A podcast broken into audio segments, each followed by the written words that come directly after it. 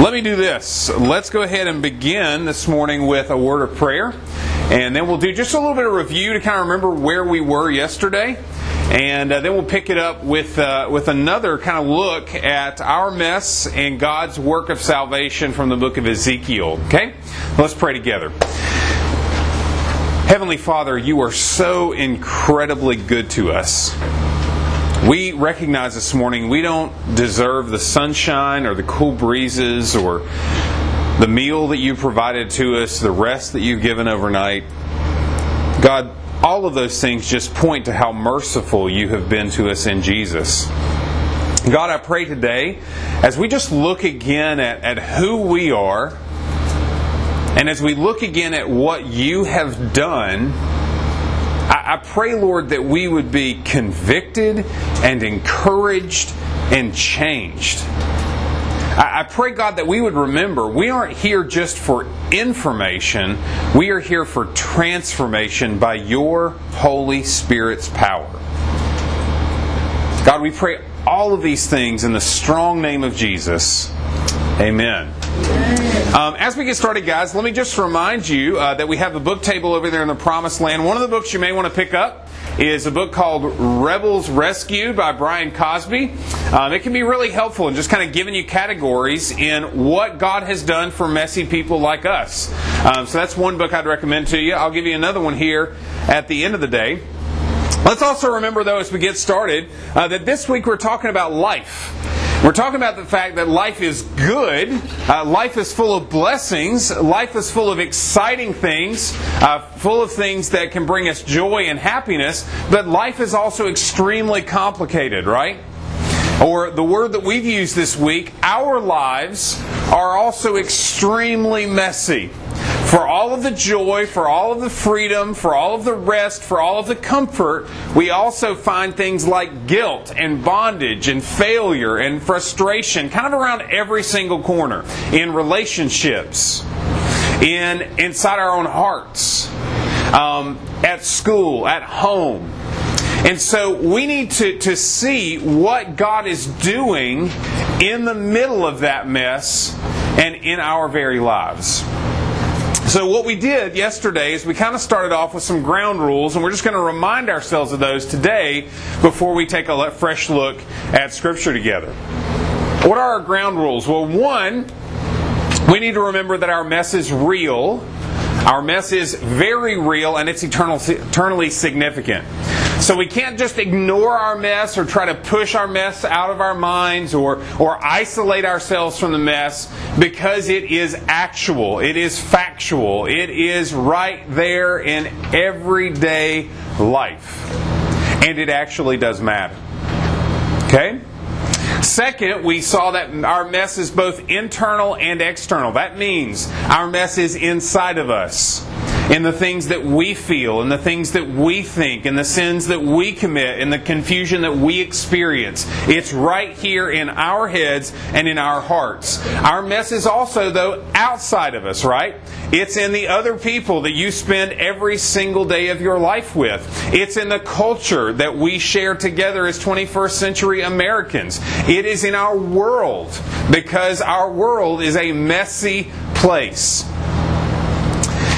Because of that, we have to recognize that our mess is too big for us to address on our own.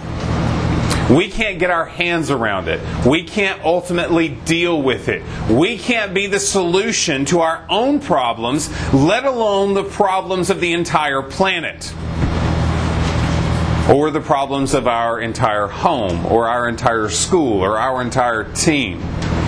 So we've got real problems, real mess, We've got mess that's inside of us and outside of us. We've got a mess that's massive and that we can't handle. But here's the good news the good news that we're going to look at over and over again today, tomorrow, and for the rest of the week. Our mess is something that God actually moves toward in and through Jesus Christ and the gospel. God doesn't shy away from our mess. God doesn't try to ignore our mess. God doesn't just leave us in our mess. He moves toward it and addresses it in and through Christ and the gospel. Just a reminder God knows who you are right now. God knows where you are right now, not just physically. God knows where you are emotionally, mentally, spiritually. He knows how big our mess really is. God knows what you actually need, what I actually need in this moment. And God adequately addresses all of that mess through the life, death, resurrection, and return of Jesus Christ. Okay? God's work of salvation is not fully complete yet, but He is working out all things for His glory and for our good. And for us, that can be an encouragement. So, as we get started today, let's turn in our Bibles to Ezekiel chapter 34. Okay, Ezekiel 34. Now, I'm going to start reading for us in verse 11. Yesterday, we saw this word picture, this, this big story, where God helped us to understand that we are spiritually dirty people desperately in need of cleansing and complete restoration and renewal, and that God provided for us in Jesus such that we are new creations. Today, we're going to see a different word picture. We're not dirty in need of cleansing, we are, well, something else. And I think you'll see that something else here very quickly. Ezekiel 34, I'm going to start reading in verse 11. And then uh, after verse 16, I'll skip down to verse 23, okay? So let's track together either here uh, on the board or in your Bible. What chapter is it? 34, verse 11. Ready? Here we go. Thus says the Lord God Behold, I, I myself will search for my sheep and they and will seek them out. As a shepherd seeks out his flock when he is among his sheep that have been scattered, so will I seek out my sheep, and I will rescue them from all the places where they have been scattered on a day of clouds and thick darkness. I will bring them out from the peoples and gather them from the countries. I will bring them into their own land, and I will feed them on the mountains of Israel, by the ravines, and in all the inhabited places of the country. I will feed them with good pasture, and on the mountain heights of Israel shall be their grazing land. There they shall lie down in good grazing land, on rich pasture they shall feed on the mountains of Israel. I myself will be the shepherd of my sheep, and I myself will make them lie down, declares the Lord God. I will seek the lost. I will bring back the strayed. I will bind up the injured. I will strengthen the weak, and the fat and the strong I will destroy. I will feed them in justice. And let's skip down. And I will set up over them one shepherd, my servant David. He shall feed them, he shall feed them and be their shepherd, and I, the Lord, will be their God. And my servant David shall be prince among them. I am the Lord, I have spoken. I will make with them a covenant of peace and banish wild beasts from the land, so that they may dwell securely in the wilderness and sleep in the woods. And I will make them in the places all around my hill a blessing. And I will send down the showers in their season, they will be showers of blessing. And the trees of the field shall yield their fruit, and the earth shall yield its increase, and they shall be secure in their land. They shall know that I am the Lord when I break the bars of their yoke and deliver them from the hand of those who have enslaved them. They shall no more be a prey to the nations, nor shall the beasts of the land devour them. They shall dwell securely, and none shall make them afraid.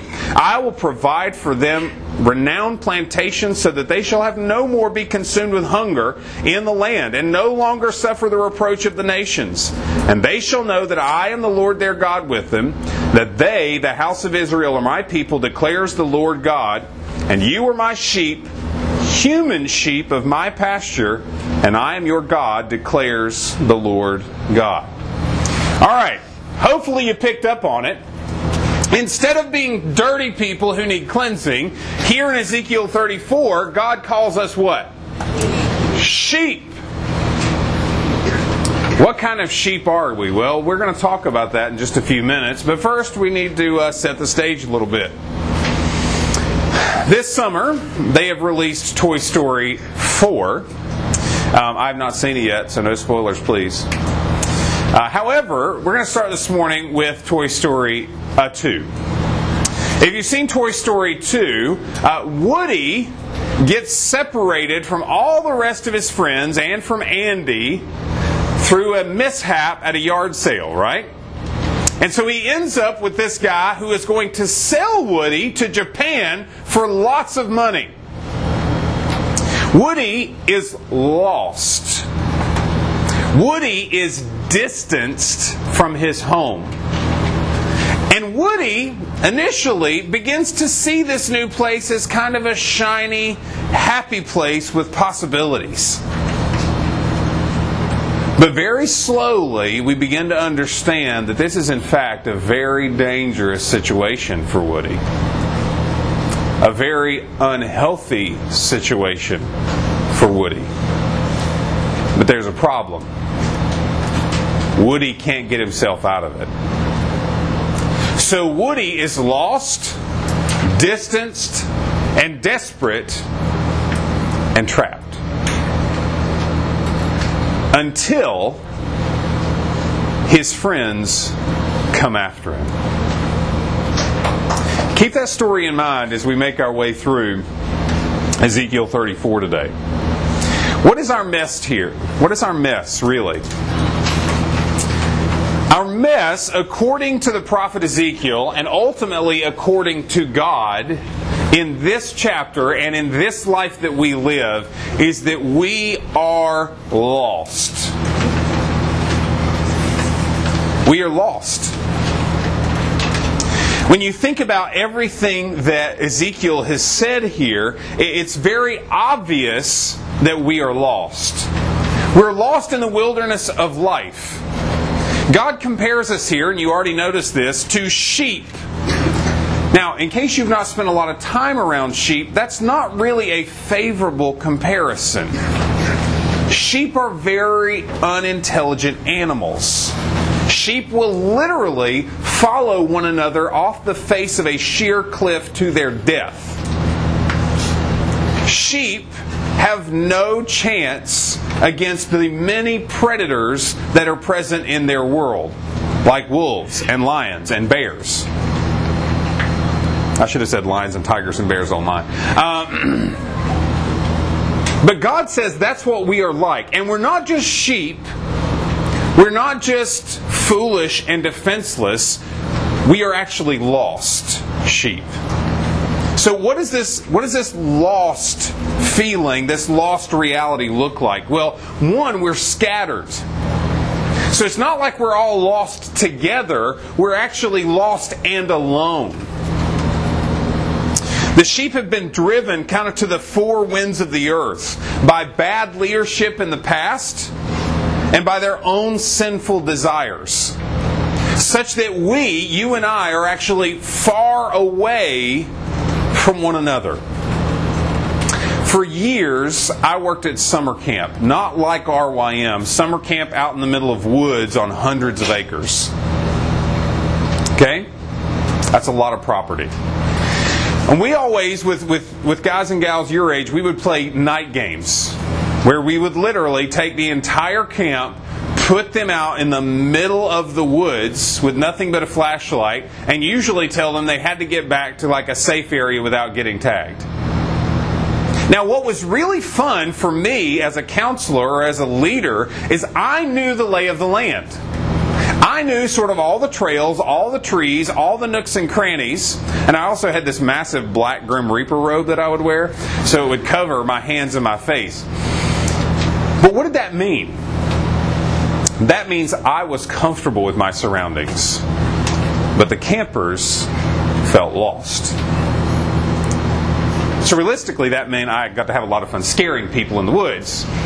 But I want you to think about that for a minute. Think about what it would be like for somebody to take you from your normal, everyday, familiar life and to put you all by yourself in the middle of hundreds of acres of woods in the middle of the night with nothing. You'd be disoriented, right? You would be lonely. You'd begin to feel kind of the weight of your own thoughts and your own feelings and your own fears. And what God is saying here is, is that is what we are like. We have been distanced from God, distanced from others. We are lost and we are alone and we are lonely and we are scattered. The second thing here we, we learn about our condition is that we are also starving. We saw this yesterday that, that we were hungry. And here we, we see again in Ezekiel 34 that we are in fact starving in our loneliness, in our distance. The sheep here are desperate because they've been promised something that was satisfying by their bad leaders, but they've not actually found it. Now, when you and I think about being hungry, I want us to think about our hearts and our souls for just a minute. I, love sports. Sports can be a really good thing. I actually love social media. Social media can be a really cool thing. Instagram actually just keeps blowing my mind with like what they kind of pull off with their stories and all the stuff you can do. It's really neat. But here's what I want us to, to realize, right? So often we take good things in life and we, we assume that we will actually be able to find satisfaction there and comfort there and contentment there. What's happening? Our hungry souls are reaching out for something that we think will be ultimate. I'm just going to say this like it is. You can hate me for it if you want to. But every single time I scroll through stories at the top of Instagram and I see one of my students post something that says LMR, like my recent, right? You know what I see? I see a, a really young soul that's hungry for approval. A really young soul that says, Please tell me I matter. That's what I mean by being starving in our loneliness and in our lostness. People have put down their Instagram names on the disciples. Oh, really? I haven't seen that. That's that's interesting. Um, the other thing we see here in Ezekiel 34, as I read, you probably see, you probably heard that we're also really exhausted.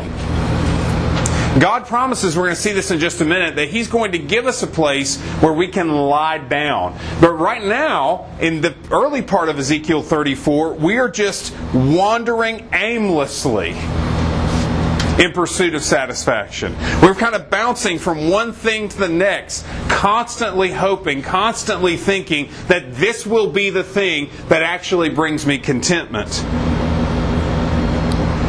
You and I do this all the time. Some of you kind of bounce from friend group to friend group, or hobby to hobby, or activity to activity, or video game to video game, or Netflix series to Netflix series, constantly thinking that you will find the thing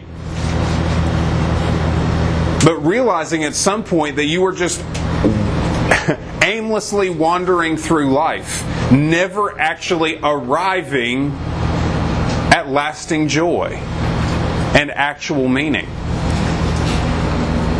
And so you're exhausted. It goes beyond this because in, in this idea of being scattered and starving and exhausted, we also have been hurt, really hurt and injured because we, we've trusted things that aren't actually trustworthy. We've maybe put ourselves out there to someone that we thought was going to be a help and support and a friend. And what have they done? They've used us. Maybe even abused us. Let me just say this to you as somebody who loves you and is about 20 years ahead of most of you. The world is a dangerous place. Many times, even the people that are supposed to support and care for you will do the opposite. The world is a place that will hurt you for all of the good yet to be found in the world. It is also dangerous. And so recognize that, that oftentimes we end up injured, hurt, weak, Worse than that, these sheep, we, us, we, we are enslaved and endangered. Meaning we've actually been taken captive by many of the things that are present in our lives. Now, this was actually literally true in the lives of the people that Ezekiel is talking to. They had been taken captive by a foreign nation. We don't experience that as Americans in our present lives, but recognize that we have actually been taken captive and enslaved by lots of things that we used to enjoy but have now become our masters. Right? Some of you recognize that, that you can't put down your phone. It's not even that you just don't want to, it's that you feel like you can't because you're constantly living for the next like or the next story or the next piece of entertainment or the next connection with a friend. Why? Because it begins to feel like the very essence of your life. Some of you have started looking at things that in the beginning it, felt like life, it felt like satisfaction, it felt like contentment, but now you literally cannot stop looking at those things, even though you don't want to anymore. What's happened? You've become enslaved to that pattern of behavior.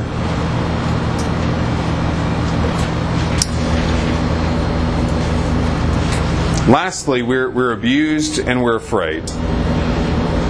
So, as these sheep who are lost and alone and starving and exhausted and hurt and enslaved and afraid. Let's just be honest. All of us right now, we're probably afraid of something. You know what I'm afraid of? I'm always afraid of being like seen as a fraud. I'm always afraid, even as a 35 year old man standing in front of you this morning, I'm always afraid that you're going to like see through everything. At the end of the day, I'm just going to be a bald, chubby dude up here saying nonsense. I don't know what you're afraid of, but you're probably afraid of being seen for who you really are, too, or who you think you are. So, what do we need? We need a shepherd. I mean, really, what do sheep need in order to be healthy in life? What do sheep need in order to fulfill their purpose? What do sheep need in the midst of a dangerous, deadly world? They need a shepherd.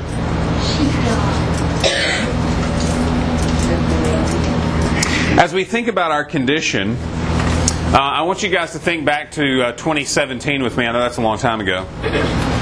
Um, but there was a, a remix uh, that was put out, a song called Silence by uh, Marshmello, and depending on how you say his name, uh, yeah, see, there you go, Khalid. He, uh, he told us how to say his name on Twitter because a lot of people were mispronouncing it evidently.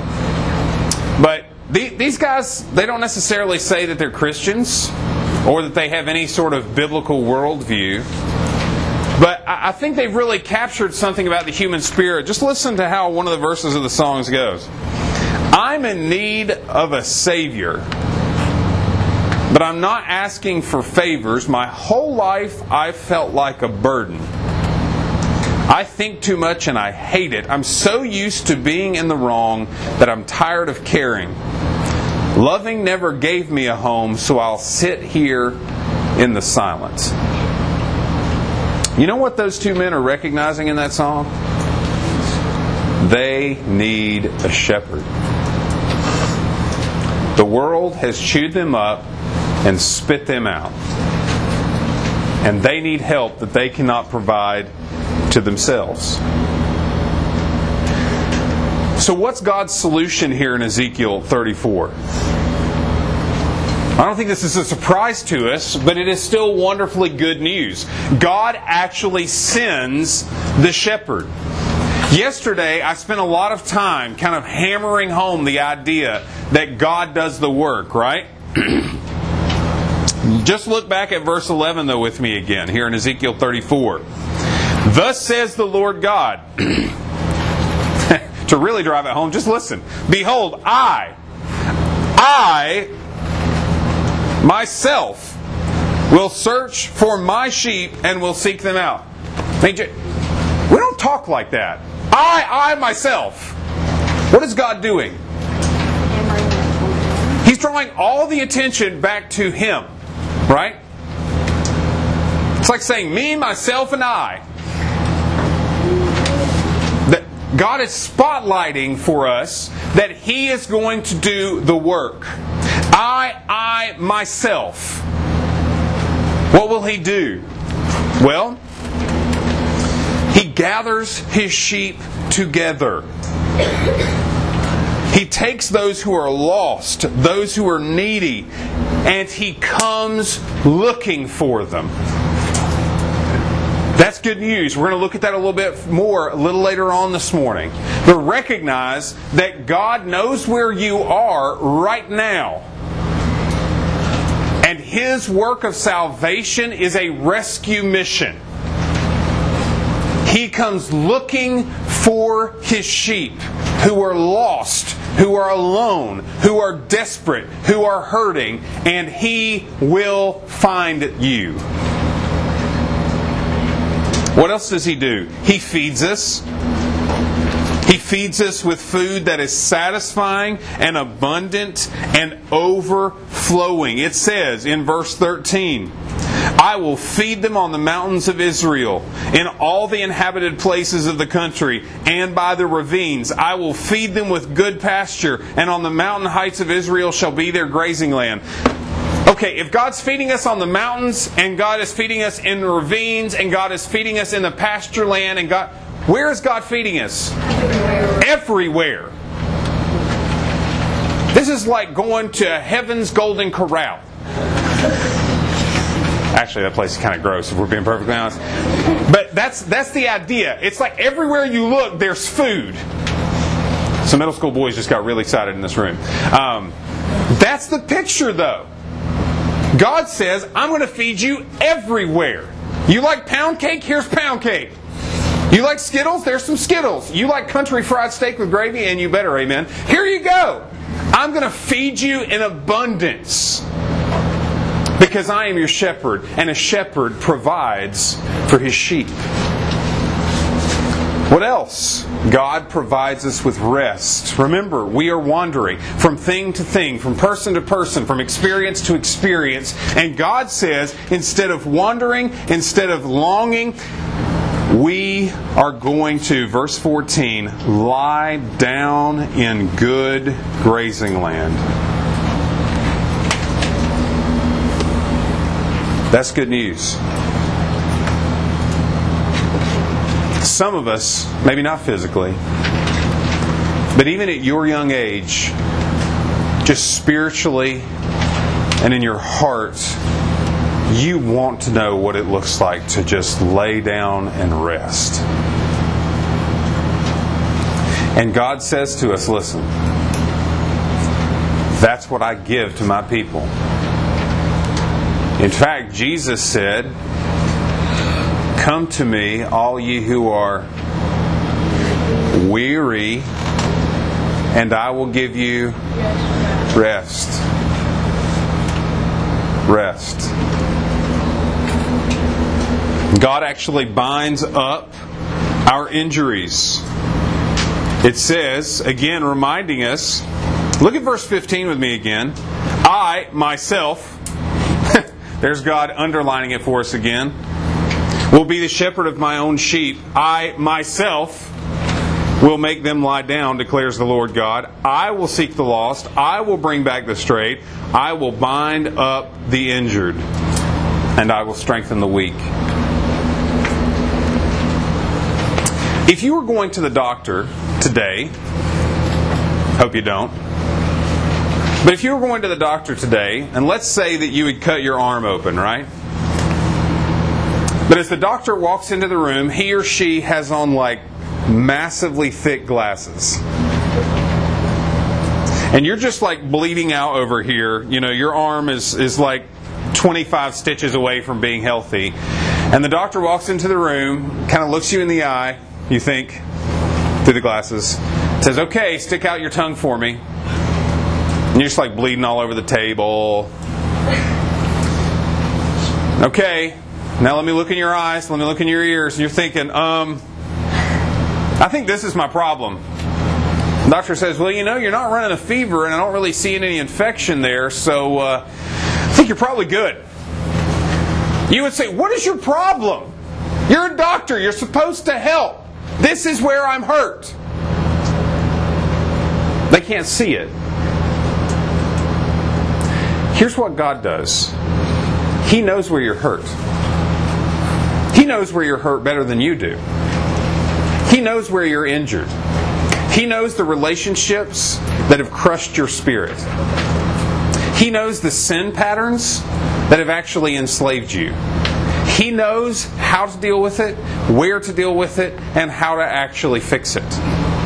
He will bind up our injuries. He will break our bonds. He will bring us to a place of freedom.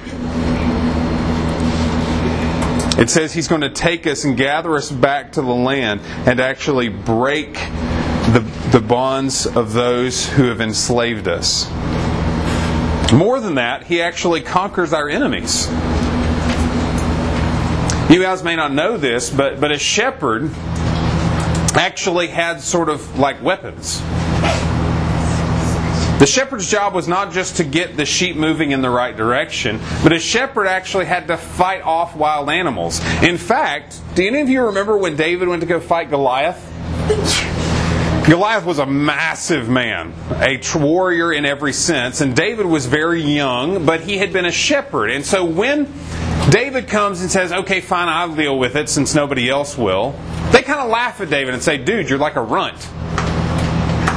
And David says what? Does anyone remember? David says, I have killed what? I've killed lions and bears before. I'm not worried about this Philistine. You see, David, in his work as a shepherd, had had to kill the enemies of the sheep with his staff.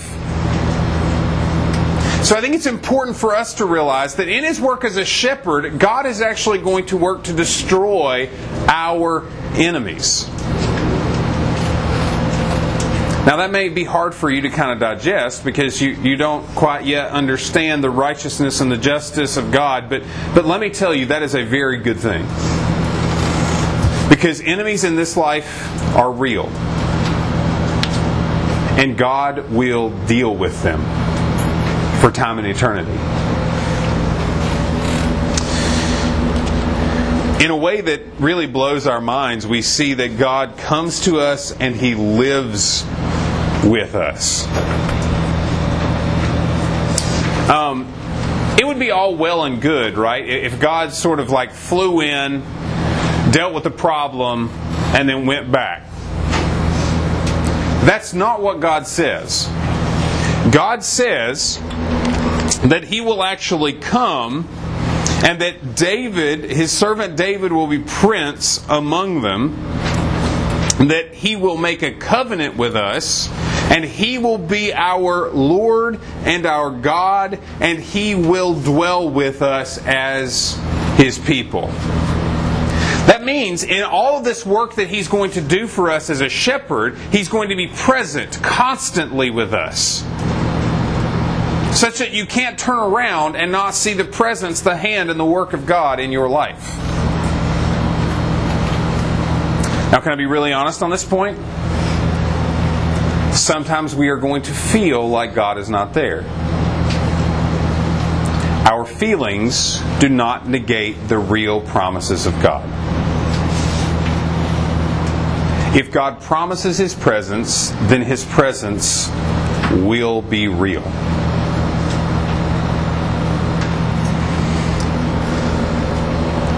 Some of you have seen uh, a lot of the Avengers movies. How many have they made now? Like 21 or something? I, all I know is that I heard if you were going to try to watch all of the movies before Endgame, that it was going to take you 45 hours. Um, so they made a lot. Um, some of you have seen Avengers Endgame. Don't spoil it for those in the room who have not. But there are things that we come to know and love about every person in this picture over the past, what, 15 years? You know, we love the fact that Tony Stark is sort of this, I don't know, maverick, rich, intelligent, courageous guy. We love that uh, Captain America is sort of innocent and strong and, and loyal. Um, we love that Ant Man is, is very humorous. And the Hulk is very unpredictable. And Thor's my favorite. Thor Ragnarok is probably my favorite Avengers movie. Um, Here's what I want you to understand, though. The shepherd that God promises in Ezekiel 34 is like all of the Avengers rolled up into one. Without any of the struggle. What do I mean by that? Well, God basically says that when His shepherd comes, He will deal with the problem, He will deal with the problem definitively, and nothing will stand in His way. There's not going to be a cliffhanger. There's not going to be a wait and see if victory will be secured. There is a definite final solution. I mean, God is using the language of promise here, right? I, I myself will. I shall. God is saying, this is the way it will happen. This is what I'm going to do. So, what do we need to take note of here? Well, first, recognize, and I just kind of said this, but recognize that God is aware of our mess and will adequately address every part of it without stress, confusion, or frustration. God knows where you are right now and who you are right now. And for many of us, we feel incredibly overwhelmed, incredibly anxious, incredibly stressed out, incredibly unsure, incredibly fill in the blank. God deals with our problems without breaking a sweat.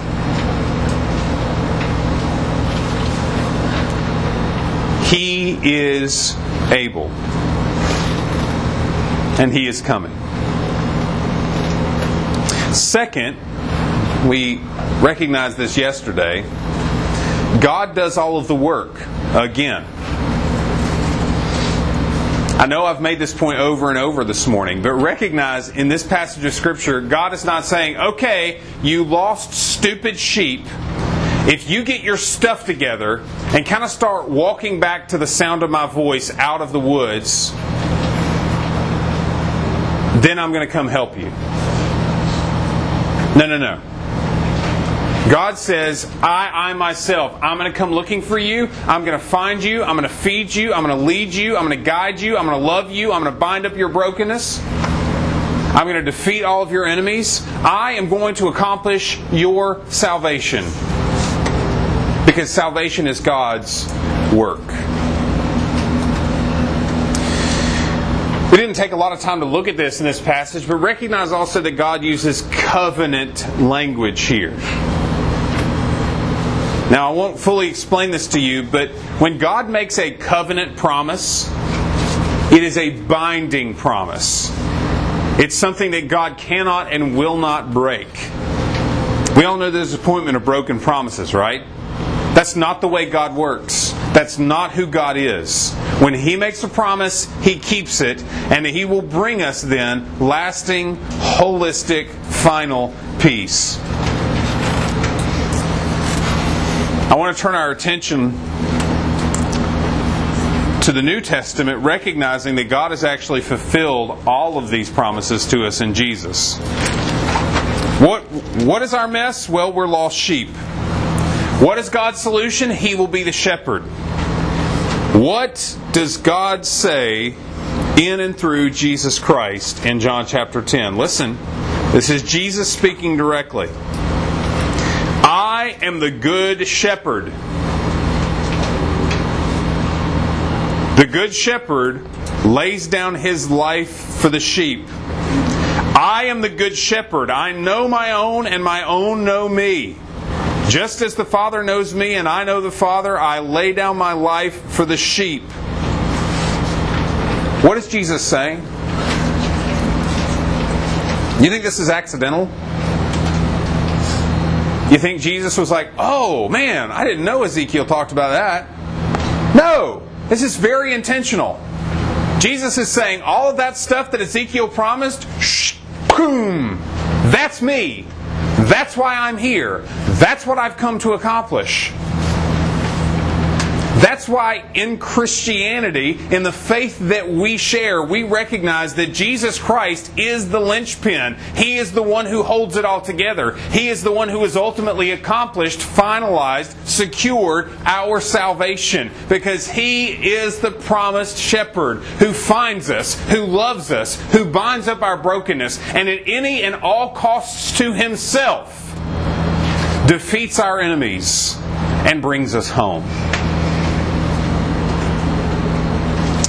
It goes beyond that because you might think, well, that's great for like the church, which is billions of people. But listen to what Jesus actually says in the book of Luke, chapter 15. Don't turn there, just listen. Jesus told them this parable. What man of you, having a hundred sheep, if he has lost one of them, does not leave the 99 in the open country and go after the one that is lost until he finds it?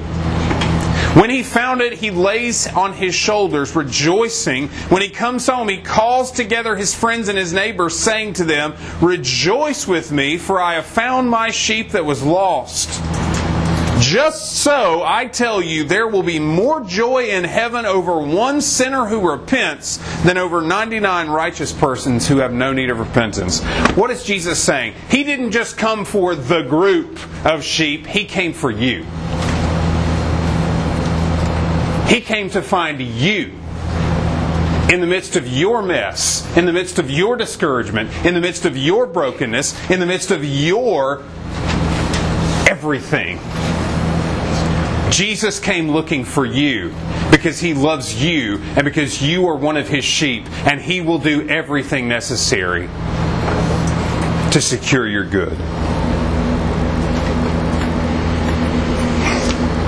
Now, in all of this, one other thing I want to take note of is that God's work has come and is coming. God's work through Jesus as our great shepherd is not yet finalized and complete, but it will be. There is coming a day when Jesus Christ will return and he will fully and finally defeat all his and our enemies. He will really and fully bring us into that buffet of blessing. He will forever come and lead us to a place where we live and dwell with Him. He will wipe away every tear from our eyes, such that there will be no mourning or sadness anymore. As we finish up, I want us to think about a movie that most of you have probably not seen. It's a movie called Saving Private Ryan. Uh, some of you know that earlier this month was the 75th anniversary of the storming of the beaches of Normandy, which was really the this sort of turning point of the war in Europe against the Nazis. On that day, literally more than 100,000 troops were mobilized to invade continental Europe. And I believe, if I have my numbers right, more than 14,000 of those soldiers gave their lives that day in that effort. It is the largest military operation in the history of the world. Saving Private Ryan, in the midst of all of that craziness, in the midst of all of that manpower, in the midst of all of that warfare, is about the search for one man. You see, Private Ryan had two brothers who were killed in World War II. And so, in kindness and graciousness to the family, they were going to preserve the one living son, but he was already engaged in battle. And so, this team of people had to go in search of him. It was their primary mission to go find him. And so all of the energy, all of the troops, all of the firepower, all of the searching, all of the, listen, the death was to find and to save this one man. That was their mission. And they accomplished it at great cost. In some ways, that parallels what God is doing for us. No matter what it takes, He will find His sheep. and He will bring them home. What's the big point today? God can find anyone no matter how lost. This morning, you may be realizing that you are a lost sheep, that you desperately need God's work in your life. That you're so lost you can't even begin to define how lost you are. Everywhere you turn feels like darkness and confusion. Everywhere you turn feels like another bad attempt at finding satisfaction.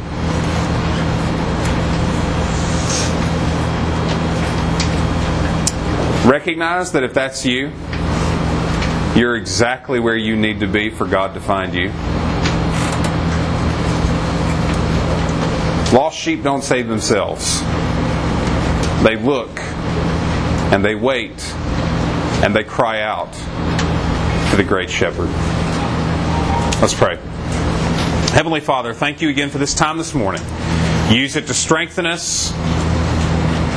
And God, we pray. I, I just want to pray specifically this morning for maybe a young woman or young man in this room who feels lost, who is lost, who is desperate, who's hungry in their heart and in their soul.